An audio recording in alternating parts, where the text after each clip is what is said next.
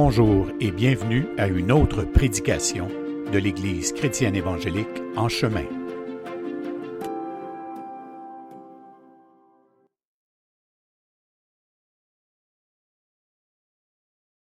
Alors, un bon dimanche à tous. Aujourd'hui, on est dimanche le 26 décembre de l'an 21. C'est évidemment la dernière euh, prédication euh, de l'Église en chemin pour euh, l'année 2021 une autre année qui n'a pas été euh, de tout repos à cause euh, des confinements, des changements, des retours, on avance, on recule, bref, euh, beaucoup d'aventures. Mais vous savez une chose, je le dis souvent, je le répète en introduction aujourd'hui, pour moi la maturité d'un croyant, c'est celle d'être capable de s'adapter à toutes sortes de circonstances. Paul le dit dans ses lettres aux Corinthiens, j'ai appris à être capable de vivre toutes sortes de circonstances. Et la maturité se montre à travers cette capacité d'adaptation. L'Église de Jésus-Christ est un truc extraordinaire qui a traversé les 2000 dernières années, qui a traversé toutes sortes de systèmes de politique, de persécution. Il n'y a rien que l'Église n'a pas goûté à travers les siècles. Et elle est toujours là, vivante, plus vivante que jamais. Donc, en cette fin d'année, et également en ce moment où on va prendre le temps de se parler de, Noël, mais pas de Noël en particulier, de, toute l'importance de la fête en elle-même, mais de la signification que ça représente. C'est quelque chose de plus profond que le seul fait d'avoir des cadeaux, hein, puis euh, le petit Jésus dans la crèche. Bon, il y a bien des affaires qu'on fait puis qui sont, bien mignonnes, mais, mais au-delà de ces choses, euh, il, y a, la signification profonde euh, de ce qu'on peut en retirer et de toute la signification et la profondeur. Donc, euh, cette prédication-là s'adresse en, soi à des croyants, mais également à des incroyants. Si, vous n'êtes pas un chrétien, puis euh, vous, entendez ce matin, j'aimerais ça vous demander de, rester. Peut-être avez envie d'aller ailleurs, puis je comprends ça, là, des fois, pas envie d'entendre ça, mais, mais prenez donc le temps ce matin de juste écouter, d'entendre. Il y a peut-être quelque chose que vous allez saisir sur Jésus-Christ. Euh, et vous n'avez pas saisi ça comme ça avant parce que euh, l'histoire de l'humanité nous a appris que, euh, ou l'histoire du christianisme en fait, nous a appris qu'il y a eu bien des scandales, il y a eu bien des affaires tout croches qui se sont passées, puis ça a fait décrocher bien des gens. Puis ça, on comprend ça, puis je comprends ça moi-même, je trouve ça profondément désolant.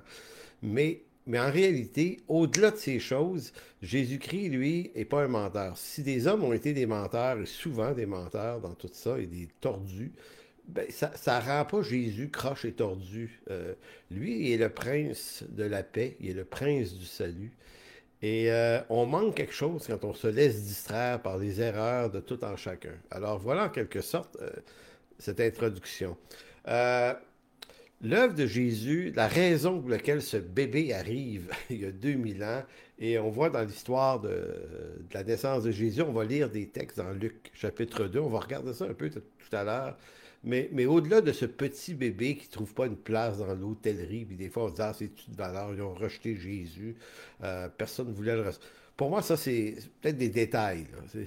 Le point, c'est plutôt, de toute façon, qu'est-ce qui est vraiment venu faire? Et l'œuvre de Jésus-Christ, euh, c'est la délivrance du péché.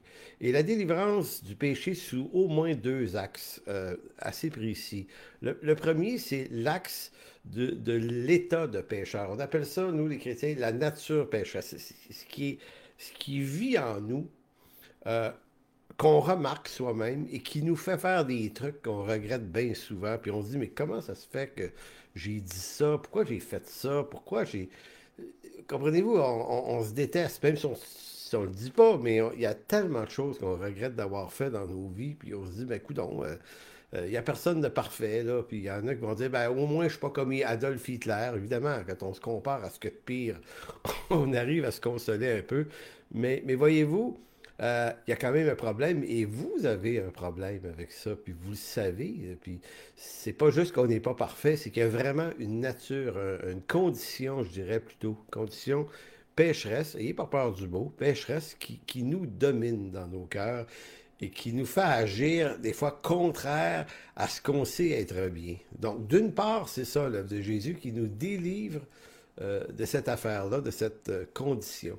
Le deuxième point, c'est toujours en rapport avec le péché, mais c'est aussi euh, comment l'œuvre de Christ en nous nous affranchit également de, toutes sortes de mauvais pas, de mauvaises habitudes, de grossièreté qui nous dominent, de telle sorte à ce que, personnellement, ce que je comprends après 38 ans de christianisme dans ma vie, c'est que l'œuvre de Jésus-Christ nous restaure avec Dieu, puis normalement, si elle poursuit bien son œuvre en maturité, elle nous restaure avec nos semblables aussi.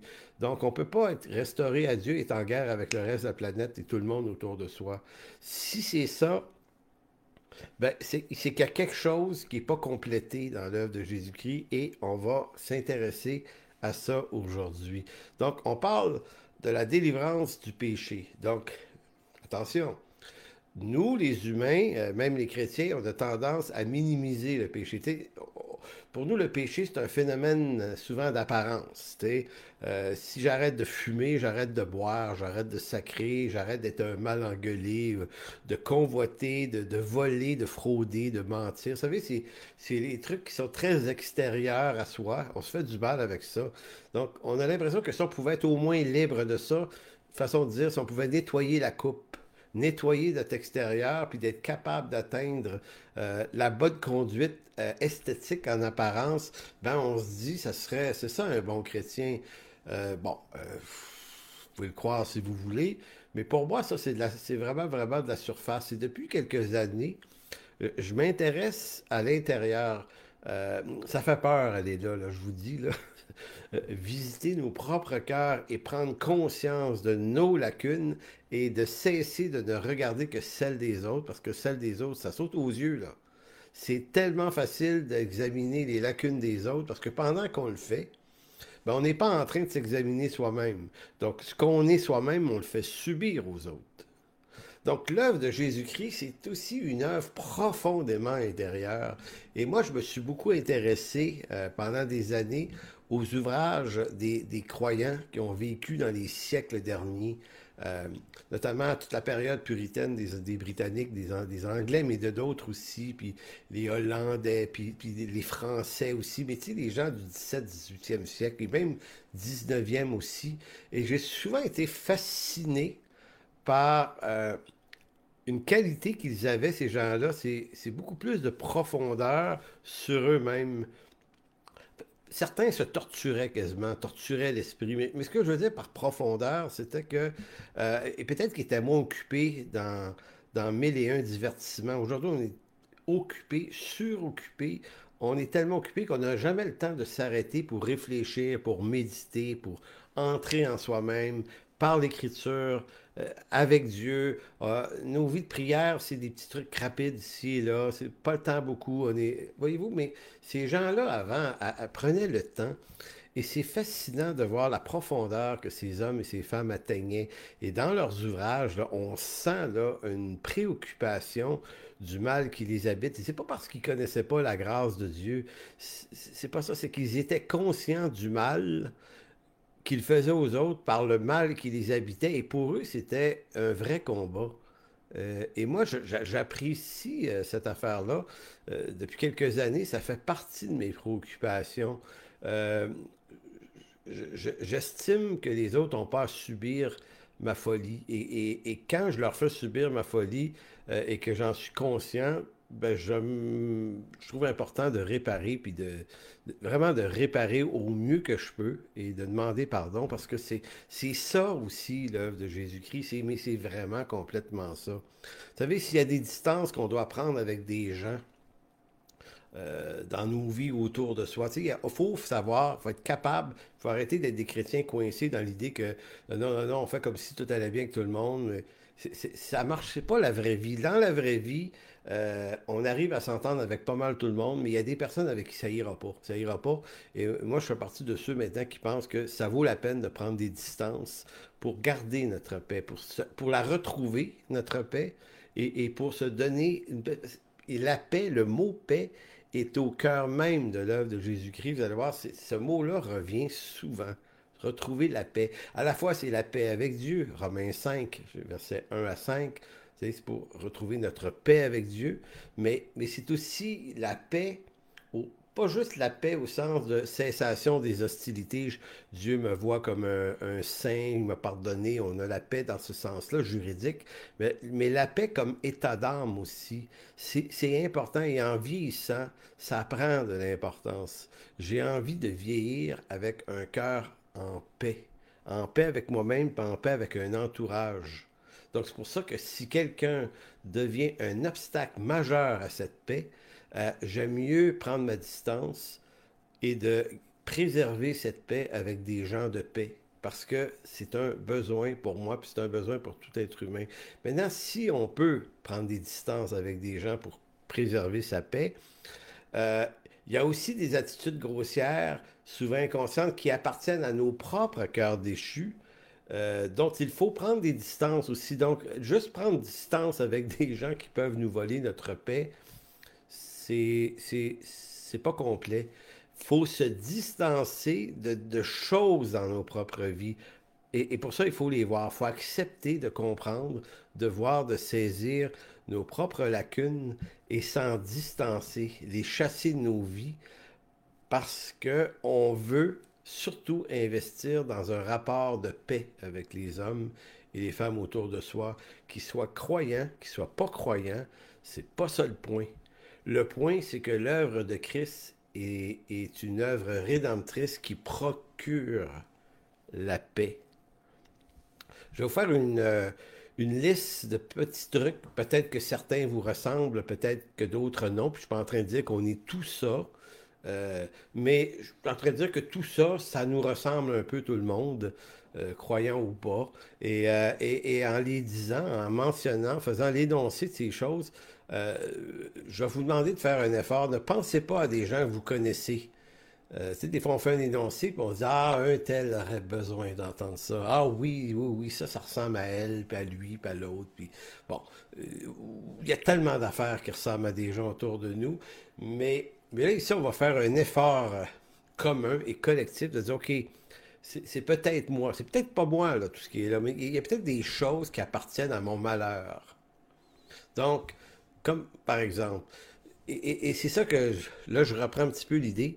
L'œuvre de Jésus-Christ, c'est de venir travailler les profondeurs de nos cœurs pour venir disloquer des vieux réflexes charnels et naturels qui nous, qui nous brisent la vie et qui peut-être par nous brisent d'autres mondes aussi autour de soi, mais qui nous la brisent à soi. Et si on ne veut pas aller visiter ces lieux sombres de nos cœurs, ben, on risque de rester une personne toxique, mais qui ne sait pas, puis qui est suffisamment intoxiqué pour ne pas, pour ne voir la toxicité que des autres. Donc, par exemple, pourquoi euh, j'ai tant besoin de m'accomplir? S'accomplir, c'est pas une mauvaise chose en vie, mais pourquoi j'ai besoin de le faire, euh, de m'accomplir à mes yeux, mais surtout au regard des autres pour en recevoir une reconnaissance? La soif d'être reconnu. Pourquoi j'ai besoin de ça? Pourquoi j'ai absolument besoin de ça? Je ne suis pas en train de dire que c'est pas absolument nécessaire dans la vie. être apprécié, c'est béni, puis avoir une certaine reconnaissance, mais, mais, mais quand ça devient maladif, maladif, pourquoi j'ai tant besoin de parler de, mes accomplissements, mes compétences, mes réussites? pourquoi, quand je m'installe dans un rapport de relation avec quelqu'un, j'ai vraiment envie de dire ça. J'ai fait ci, j'ai fait ça, je t'ai dit ci, Puis, moi, j'ai souvent eu à me surveiller là-dessus. Puis à un moment donné, je me dis, mais pourquoi, pourquoi tu as besoin de dire ça?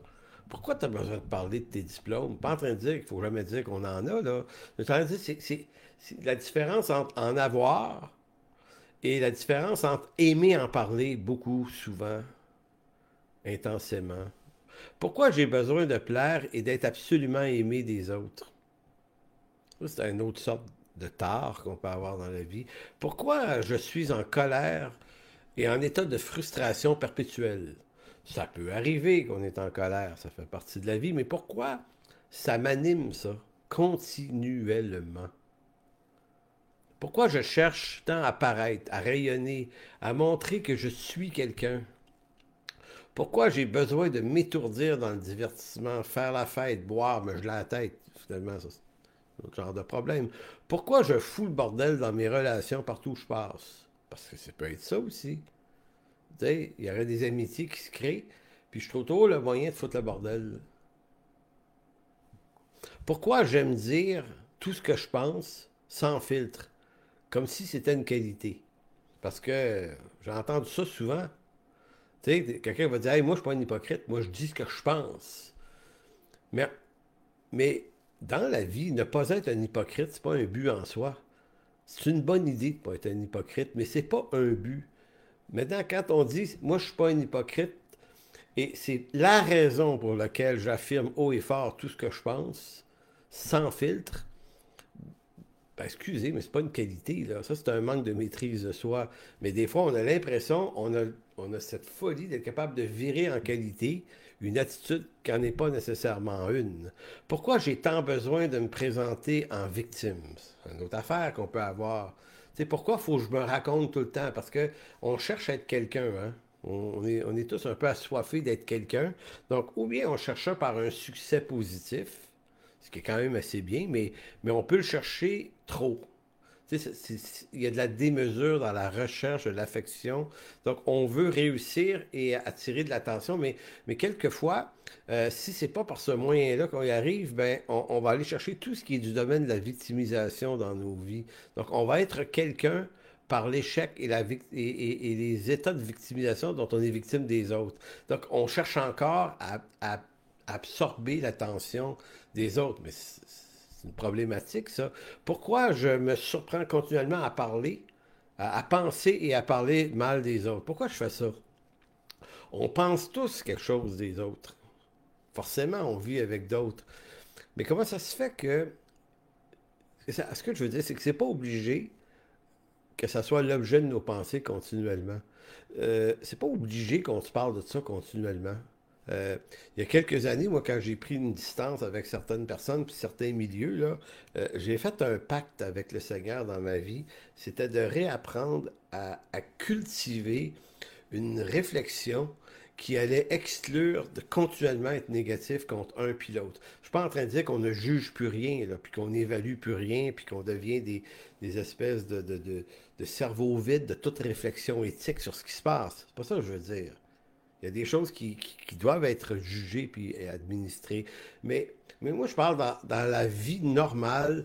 Euh, je sais pas, moi et ma femme, on va marcher, on prend des marches, puis on se met à parler d'un tel. Puis euh, de notre église, ah oui, lui est comme ci, comme ça, puis l'autre, puis elle. Pourquoi on fait ça? C'est un méchant problème. Être préoccupé, plutôt que d'avoir un amour pour les gens, dans toute l'imperfection qu'ils sont, ben, c'est tellement plus facile de parler contre eux. Mais maintenant, c'est pourquoi on fait ça? Ça, vient d'où ça en dedans? Pourquoi j'aime détester des gens? Euh, pourquoi j'aime dire aux gens leur cas de vérité? Plutôt que de vouloir euh, peut-être visiter mes cas de vérité à moi. Peut-être ça qui est important. J'ai souvent dit à des personnes, si tu avais un temps à investir euh, intéressant avec quelqu'un autour de toi, trouve-toi quelqu'un qui t'aime beaucoup, que tu aimes beaucoup, à qui tu fais beaucoup confiance, puis demande-lui de te dire comment elle te voit sans te ménager pendant une heure de temps. C'est rough faire ça. Donc, dis-moi là qui je suis. Puis dis-moi là s'il y avait des choses que je devais corriger. Dis-moi c'est quoi? Je veux, de toi, je peux l'entendre parce que je sais que tu m'aimes vraiment. Tu le fais pas pour me démolir. Et, vous savez, des fois, c'est rough entendre ça, mais c'est tellement utile. C'est comme une blessure qu'on se fait volontairement, mais la guérison de cette blessure, c'est aussi la délivrance, quelquefois, de la chose entendue. Euh, pourquoi les gens me fuient? Pourquoi je fais le grand vide autour de moi sans cesse? Euh, pourquoi en écoutant ces énoncés, euh, je ne les entends que pour les autres et non pour moi-même? En fait, et j'arrive vers la fin de ce segment, pourquoi je ne suis tout simplement pas capable d'être une personne calme, aimante, accueillante, paisible, quelqu'un de qui on recherche la compagnie? Euh, c'est rough hein, comme début de prédication, mais il y a une bonne nouvelle qui s'en vient. Là, je sais pas. Il y a une bonne nouvelle parce que je suis en train de vous dire que tout ça, c'est l'énoncé des, des problématiques intérieures profondes. Et quand on devient chrétien, on a l'impression que arrêter de fumer, puis de sacrer, puis d'être mal engueulé, c'est suffisant. Mais on ne fait pas partie d'une génération d'hommes et de femmes profondes. On est dans un monde excessivement superficiel et on est donc des croyants de qualité souvent très superficielle. Et ce que ça finit par faire, probablement, c'est que ça nous donne des modèles d'Église dangereusement superficiels.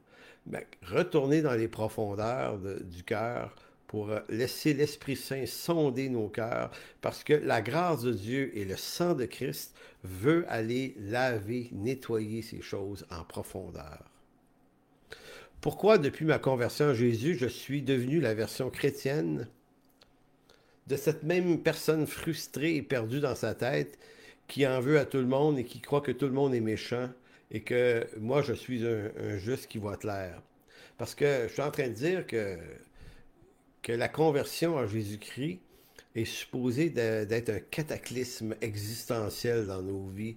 Ça nous fait passer de la mort à la vie, euh, de l'état de condition pécheresse à l'état de, de saint justifié. Donc, il y a comme une dimension, là, on part de quelque chose d'extrême à quelque chose d'autre extrême, mais souvent, moi, je reste la même personne frustrée dans ma tête, et si c'est le cas, je devrais me demander pourquoi.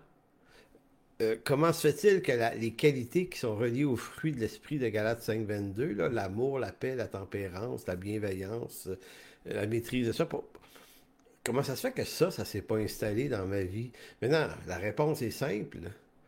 C'est le manque d'intériorité. On est dans l'extériorité, mais tellement qu'on ne on s'arrête pas.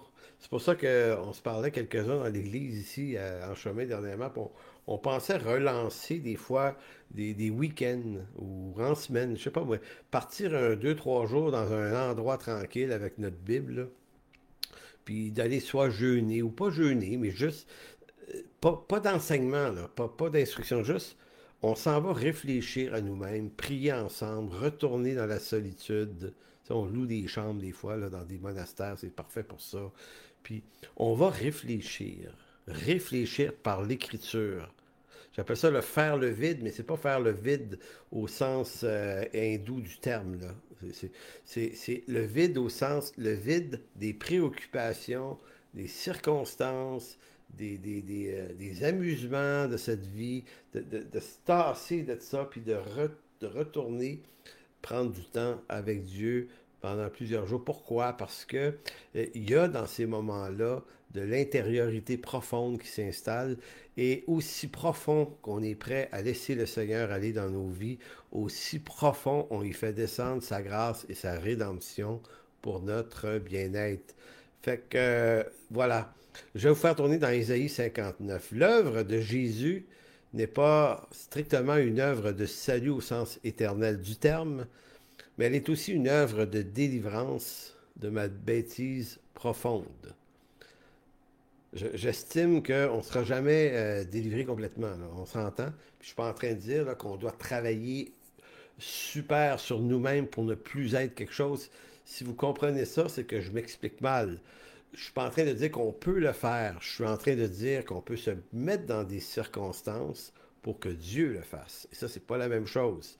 C'est-à-dire des occasions, des situations où on laisse le Seigneur entrer en profondeur, illuminer, éclairer des choses. Dans Isaïe 59, euh, ce qui aurait été bien, c'est que je vous lis le chapitre au complet, mais ça aurait été un petit peu long.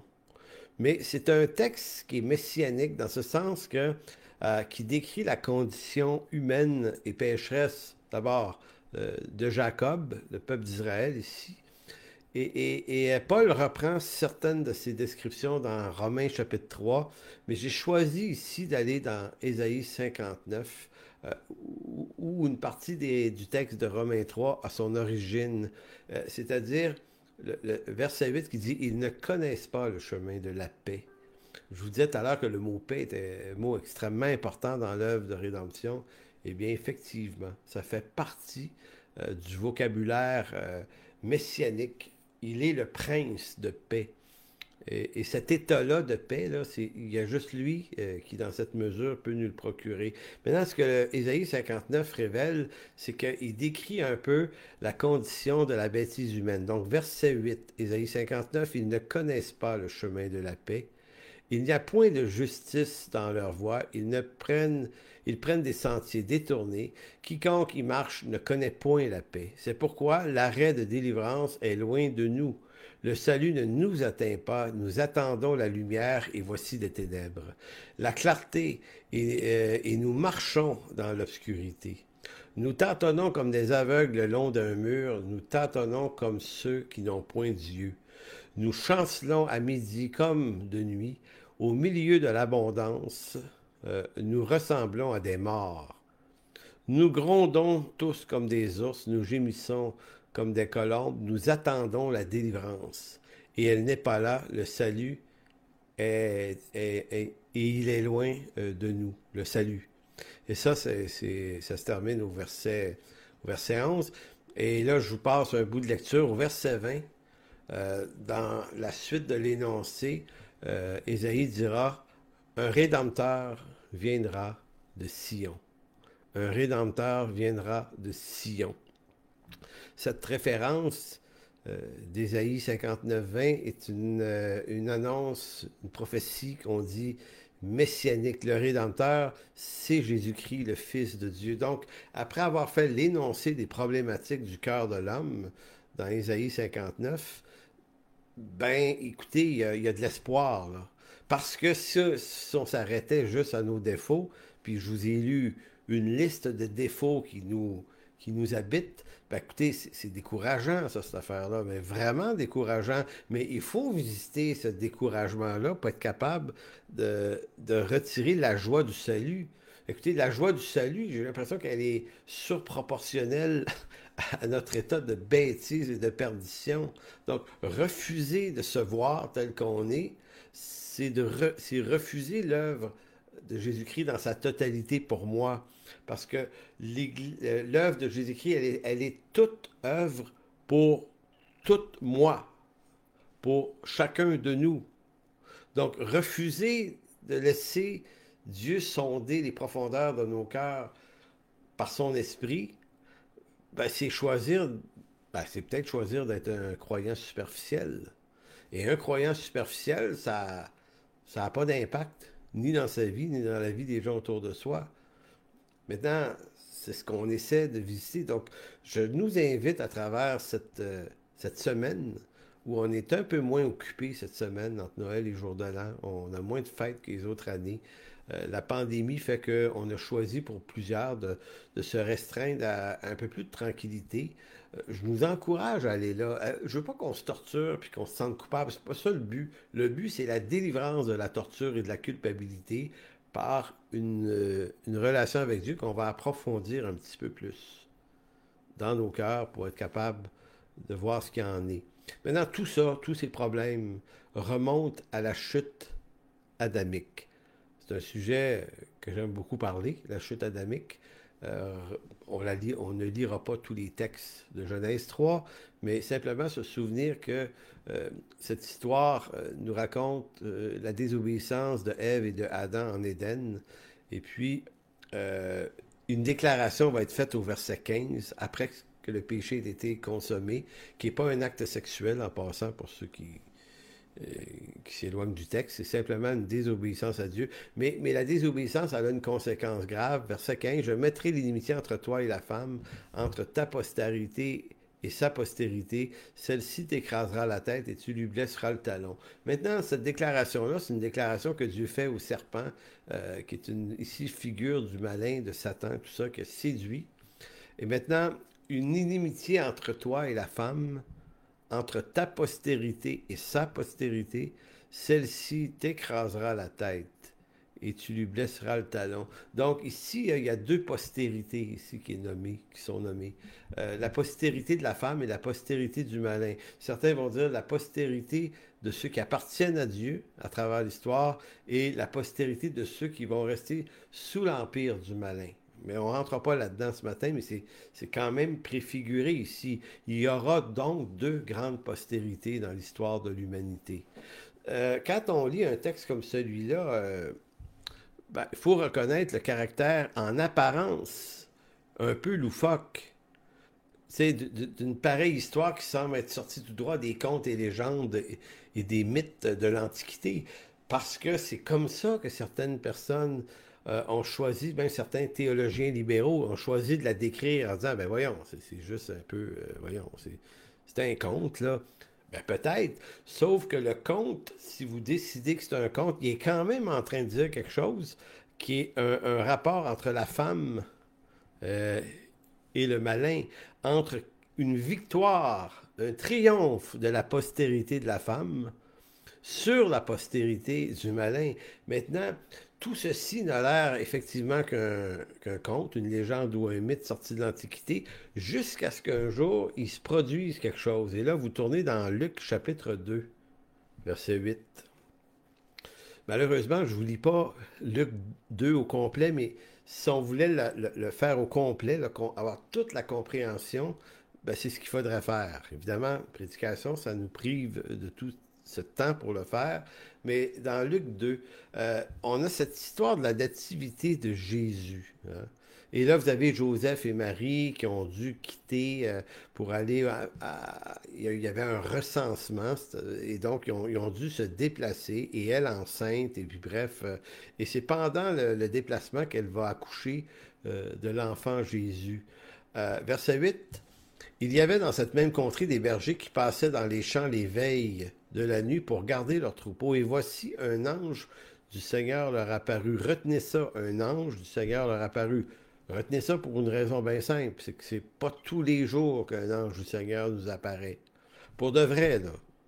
Là, je parle pas des fois des, espèces d'expériences subjectives euh, auxquelles on va prêter toutes sortes d'idées.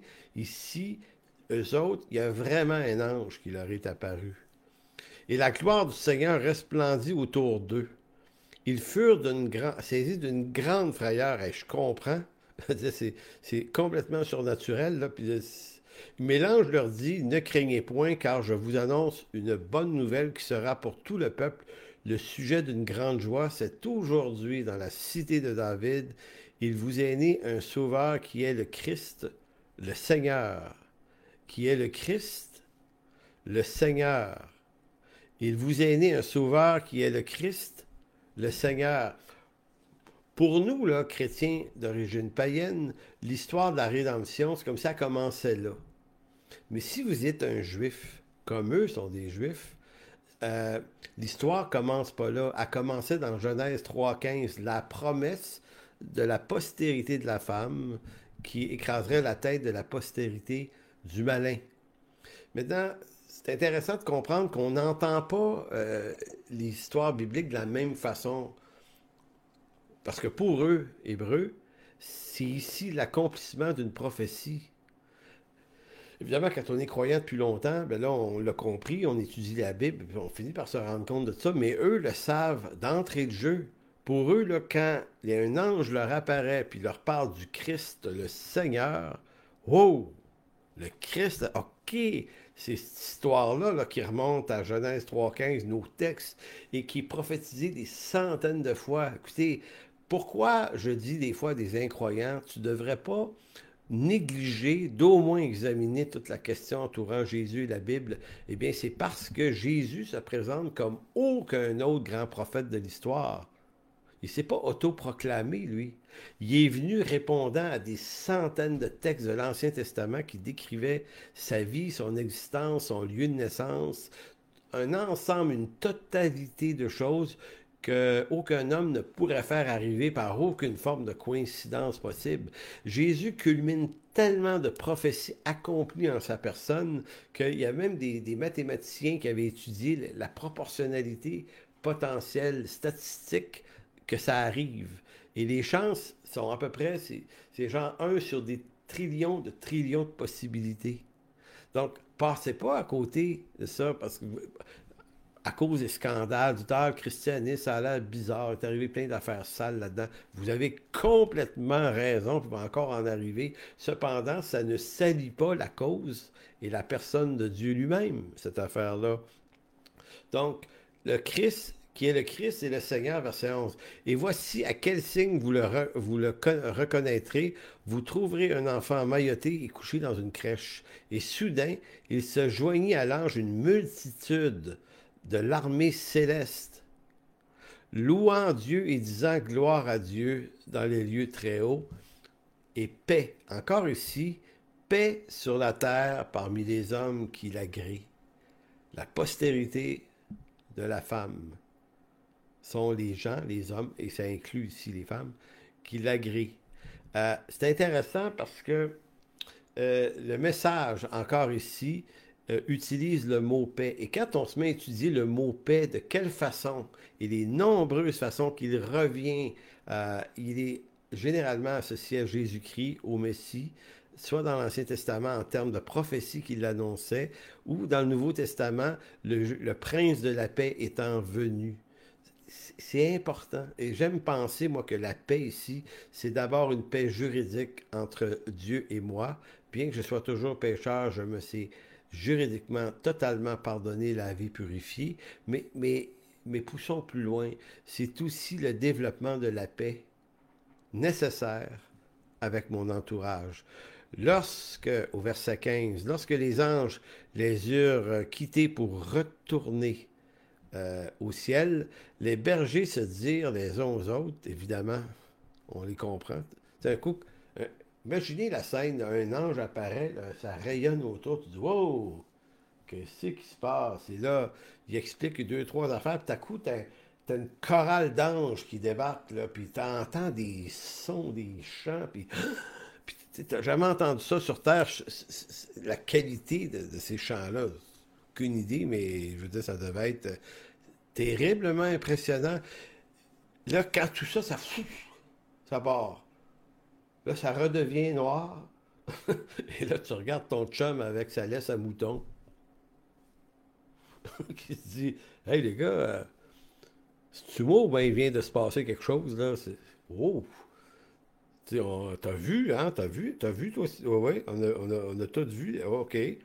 Donc, lorsque les anges les eurent quittés pour retourner au ciel, les bergers se dirent les uns aux autres, allons jusqu'à Bethléem et voyons ce qui est arrivé et ce que le Seigneur nous a fait connaître.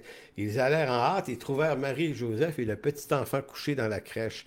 Après l'avoir vu, ils racontèrent ce qui leur était, avait été dit au sujet du petit enfant, et tous ceux qui les entendirent furent dans l'étonnement de ce que leur disaient les bergers. Donc, moi, j'aime ça m'imaginer la scène. Ils obéissent à l'ange, ils vont à Bethléem comme prévu. Hein? Et là, ils trouvent les choses telles qu'elles sont supposées être. Puis là, on semble comprendre qu'ils disent à Marie et Joseph Hey, euh, si on est ici vous voir, c'est parce que des anges, un ange nous est apparu. Sais, Joseph et Marie devaient se dire Hey, wow, attends une minute, là, c'est quoi cette histoire-là? Parce que autres, ils, savent que c'est de l'enfant promis, mais je veux dire, comprenez-vous que nous, on vit dans des réalités humaines normales, c'est rationnel tout le temps ce qui se passe. Tu sais, on touche du bois, puis c'est des affaires solides. Et là, tout à coup, tu quittes ça pendant un moment et là, tu es dans quelque chose que tu ne peux pas expliquer rationnellement.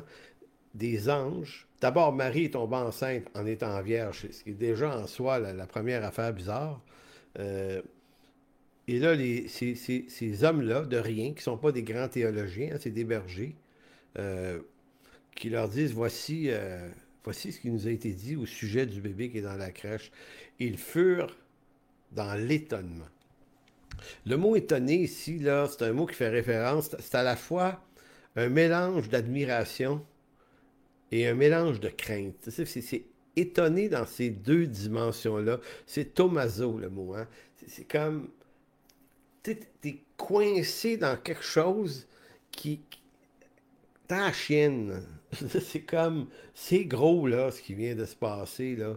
Tu sens que le Seigneur vient pratiquement d'être là parce qu'il dit le Seigneur nous a dit, il nous a révélé quelque chose, mais par l'ange.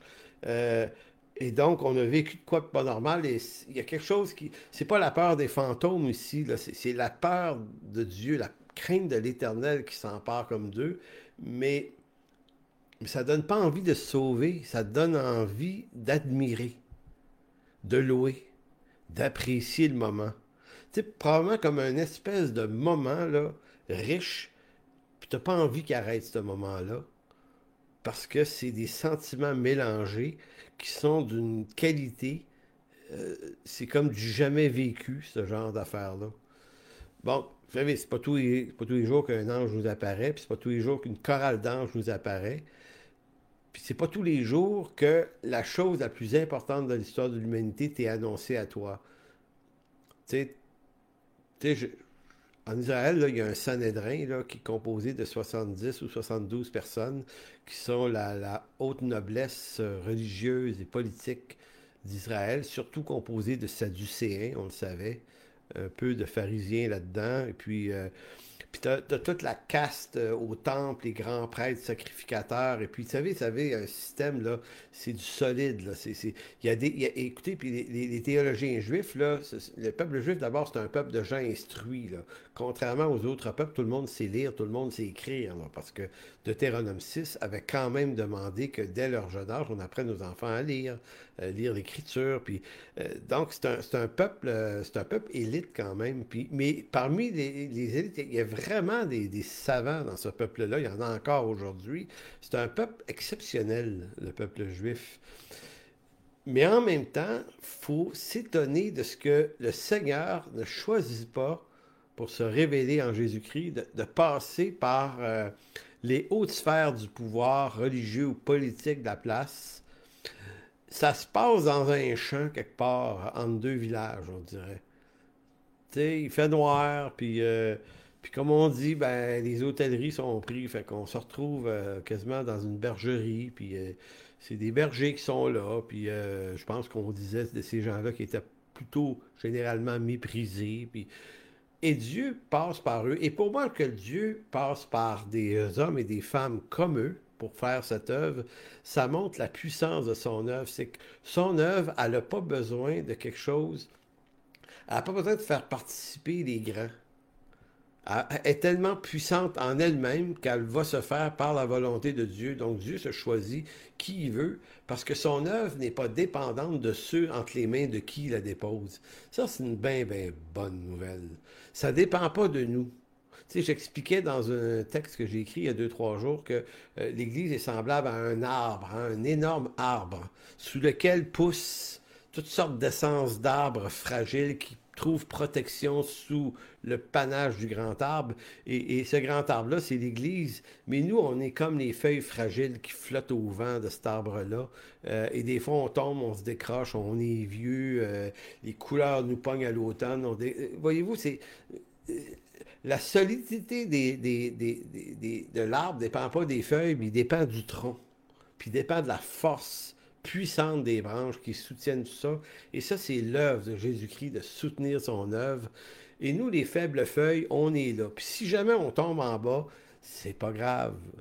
Même si on meurt, d'autres feuilles poussent la saison prochaine. Ça continue. Ça, c'est l'histoire de l'Église sur 2000 ans qui continuellement perd ses feuilles, puis refait ses feuilles, perd ses feuilles, refait ses feuilles. Elle peut pas elle ne peut pas s'éteindre, l'Église, parce que le seul qui va y mettre fin, c'est Jésus-Christ lui-même. Donc, pour ceux qui battent trip sur l'Antéchrist en ce moment, ben, calmez-vous. Il va. Quand Jésus va revenir, il est écrit qu'il va, il va, il va l'éliminer par le faible euh, souffle de sa bouche. Tu un petit fini. Donc, il faut comprendre l'œuvre de Dieu pour ce qu'elle est réellement. Donc, eux autres, ces hommes de rien, et Marie, personne bien ordinaire, c'est par eux que Dieu fait cette œuvre. C'est un Messie annoncé d'avance. Moi, ce qui m'impressionne le plus, puis je le redis encore, c'est que Jésus s'est annoncé d'avance euh, en Israël par des centaines et des centaines de prophéties. Euh, on parle pas ici, on parle ici de centaines de textes prophétiques annonçant sa venue, euh, et qui se sont accomplis avec une précision remarquable. Jésus, c'est pas un, un, autoproclamé comme beaucoup d'autres. Et, euh, en même temps, il y, a quelque chose qui est dans l'œuvre de Jésus-Christ qui, le, qui le distance, qui le différencie de toutes les autres grandes religions, c'est que dans les grandes religions, c'est toujours quelqu'un qui finit par devenir quelqu'un par lui-même et qu'on finit par adorer pour X, Y, Z raison. Donc, c'est des hommes qui, qui tentent de se donner une dimension divine de plus en plus, alors que Dieu, en Jésus-Christ, qui est le vrai Dieu divin, lui, se donne une forme d'homme. Il est devenu un simple homme. Et, en devenant un simple homme, il est en train de nous dire qu'on n'est pas appelé à devenir des dieux mais que c'est parfait qu'on soit des simples hommes, et aussi simple qu'on puisse être, Dieu fait son œuvre. Et ça, ça nous ramène dans Dieu fait son œuvre, et il fait son œuvre parfaitement en nous, et nous, on doit le laisser faire cette œuvre en nous. Il faut arrêter de convoiter autre chose que ce que Dieu a permis qu'on soit, et d'être très, très attentif les motivations qui brassent en nous. Et évidemment, euh, vous êtes peut-être de ceux, qui n'êtes pas un croyant, vous allez dire, ouais, mais moi, ça ça, ça m'intéresse pas tant que ça, euh, toute cette œuvre. Euh, mais en réalité, vous devriez vous intéresser à cette œuvre. Elle est extrêmement importante. C'est, j'aime dire que c'est pas parce que c'est pas parce que des gens dans l'Église à travers l'histoire. L'Église a été mêlée à toutes sortes d'intrigues politiques, puis d'intrigues philosophiques. Puis à travers l'histoire de l'Église, il y a eu des scandales. Scandales politiques, scandales sexuels. On en entend encore souvent parler du côté des catholiques, mais le monde protestant n'est pas, est pas sans scandale non plus. Donc, il serait facile de se laisser littéralement euh, arrêter euh, par tous ces scandales, mais c'est pas nécessaire. Je vous dis là, euh, ce qui est vraiment, vraiment intéressant, c'est d'être capable de continuer à rester attaché Je vais vous faire tourner maintenant dans un dernier texte qui se trouve toujours en Luc, euh, le verset 25. Vous savez, Jésus a suscité énormément d'étonnement il y a 2000 ans par sa venue. Écoutez, c'est un bébé, il n'a pas encore dit un seul mot. Il n'a rien dit encore. Puis déjà, il est, fascinant. Et, après sa naissance, euh, ben, Marie et Joseph, sa femme, vont vouloir le, présenter. Et au verset 25 de Luc, vous avez, et voici, il y avait à Jérusalem un homme appelé euh, Siméon. Euh, cet homme était juste et pieux. Il attendait la consolation d'Israël et l'Esprit Saint était avec lui ou en lui ou sur lui. Il avait été divinement averti par le Saint-Esprit qu'il ne mourrait point avant d'avoir vu le Christ, le Seigneur. Donc, vous voyez un homme comme, euh, cet homme, Siméon, ce vieil homme, euh, lui, là, il attend la promesse d'Ésaïe 59. Mais il y a Ésaïe 53. En fait, Ésaïe, le prophète, c'est un des prophètes qui parle le plus de la venue du Messie. Euh, c'est même lui qui va nommer son nom. Hein, dans les premiers chapitres d'Ésaïe, il va s'appeler Emmanuel. Euh, euh, donc, il y, a plein de, de, de, contenu dans, le grand livre d'Ésaïe qui parle de la venue de ce Messie. Donc, pour les Juifs, euh, c'est pas étonnant. Et c'est vraiment, vraiment intéressant de savoir que cet homme-là, un homme de rien qui détient aucun pouvoir, euh, aucune autorité particulière en Israël et, qui, à sa grande délivrance, ne semble pas en chercher non plus, euh, a été averti que c'est comme si Dieu, par l'Esprit Saint, lui avait dit, tu sais, Siméon, le, le, prophète, le Messie, je vais t'accorder la grâce que tu puisses un jour le voir de tes yeux. Verset 26, il avait été divinement averti par l'Esprit Saint qu'il ne mourrait pas avant d'avoir vu le Christ du Seigneur. Il vint au temple, poussé par l'Esprit, et comme les parents euh, apportaient le petit enfant Jésus pour accomplir à son égard ce qu'ordonnait la loi, il le reçut dans ses bras et bénit Dieu et dit, Maintenant, Seigneur, tu laisses ton serviteur s'en aller en paix selon ta parole, car mes yeux ont vu un bébé? Non, non. Mes yeux ont vu ton salut. Salut que tu as préparé devant tous les peuples, lumière pour éclairer les nations et gloire d'Israël, ton peuple. Écoutez, j'imagine l'émotion de ce vieil homme. Vous savez, il l'a pris dans ses bras. Déjà, prendre un bébé dans nos bras, c'est toujours, euh, une émotion particulière avec ça. C'est un bébé, c'est fragile, c'est tellement dépendant. Puis c'est beau, un bébé. C'est tout le temps beau, c'est mignon. Bon, et là, lui, là, le Seigneur, le Seigneur lui accorde la grâce de dire, tu vas le voir et tu vas le prendre dans tes bras, cet enfant-là. C'est incroyable. C'est incroyable comme histoire. Il y a de l'émotion dans ça. Je trouve ça quasiment touchant de dire, waouh, c'est incroyable.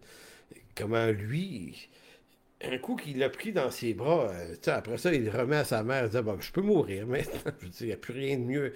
Il n'y a rien de plus que ça à vivre pour un gars. Je m'en vais un petit peu plus loin, verset 36.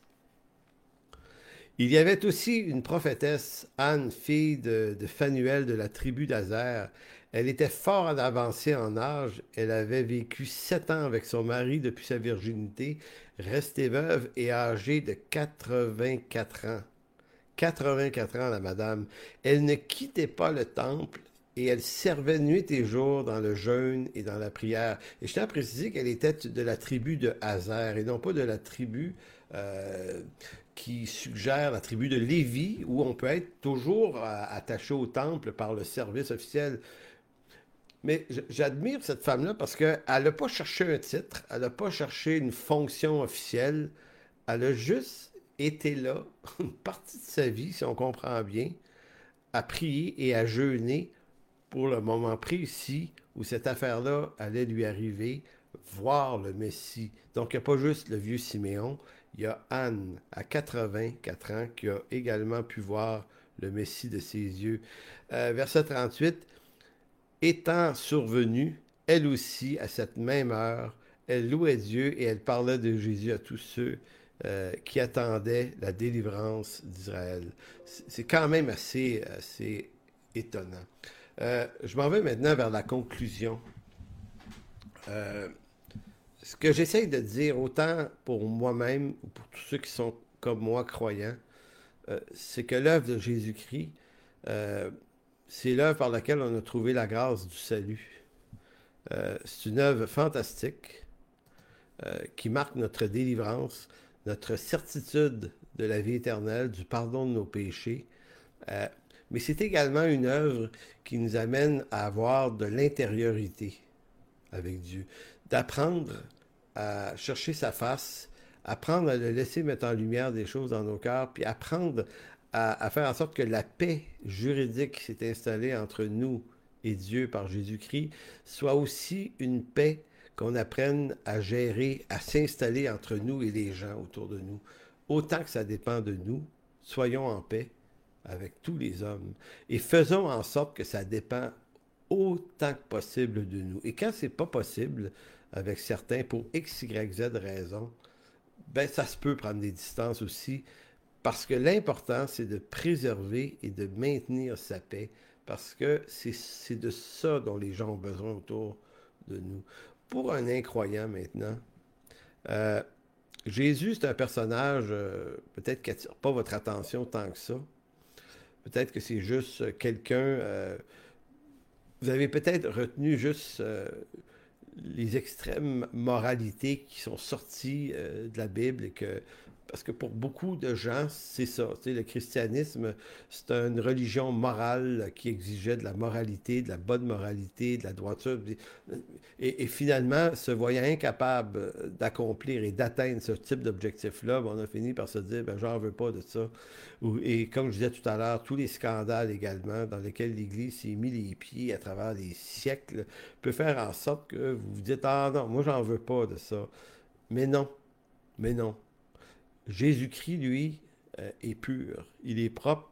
Son œuvre et sa parole euh, ont peut-être euh, malheureusement mauvaise réputation à cause des chrétiens, de nous tous, les chrétiens.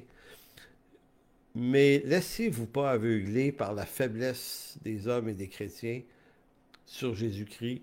Moi, je vous invite à prendre le temps de le connaître, de vous trouver une Bible, ou si vous avez un croyant dans votre entourage, un chrétien, d'aller lui poser des questions. Vous pouvez même m'écrire à moi par Messenger si vous voulez, peu importe le moyen, ou à d'autres chrétiens que vous connaissez. Le point, c'est pas de vous amener chez nous dans mes affaires, j'en ai rien à faire de ça. Le point, c'est que vous saisissiez toute l'importance et la mesure de ce que peut avoir Jésus-Christ pour vous. Tu ne peux pas passer à côté d'un personnage euh, aussi exceptionnel parce que, comme je l'ai dit, il s'est jamais autoproclamé Messie. Il était le Messie annoncé d'avance et sa venue est tout aussi surnaturelle que la majorité de ses exploits. Il n'y a personne comme lui qui a vécu sur terre. Alors, merci Seigneur de bénir ce moment qu'on a eu ensemble. Si vous n'avez jamais reçu Jésus-Christ comme votre sauveur personnel, faites-le ce matin. Priez avec moi ce matin et demandez à Jésus de, euh, de vous accorder la repentance et le salut. Euh, je ne vous ferai pas nécessairement répéter après moi. Je vais vous demander de, lorsqu'on va terminer cet enregistrement dans quelques minutes, quelques secondes même, prenez un temps avec le Seigneur vous-même. Euh, c'est pas une question de justesse, les bons mots, les bonnes phrases, c'est pas ça le point. Dites-le avec vos mots, mais reconnaissez-vous pécheur, demandez-lui pardon pour votre condition pécheresse et demandez-lui de vous accorder le salut gratuit que lui seul peut offrir. Parce que c'est un don gratuit. Ça vous engage et ça vous engage ça vous oblige à absolument rien. L'œuvre qui pourra en suivre, les conséquences qui pourront en suivre seront dans votre vie dirigées entièrement par lui. Alors merci Seigneur pour ton salut. Merci pour ton Fils Jésus-Christ. Amen. Donc, je vous souhaite une bonne semaine à tous. On se revoit donc euh, dimanche le 2, euh, le 2 janvier 2022, donc la semaine prochaine. D'ici là, portez-vous bien. Et pour tous ceux de l'Église en chemin, eh bien, on se revoit dans quelques minutes sur le Zoom, le lien Zoom habituel pour la deuxième partie de notre célébration. Donc, que Dieu vous bénisse tout le monde. Amen.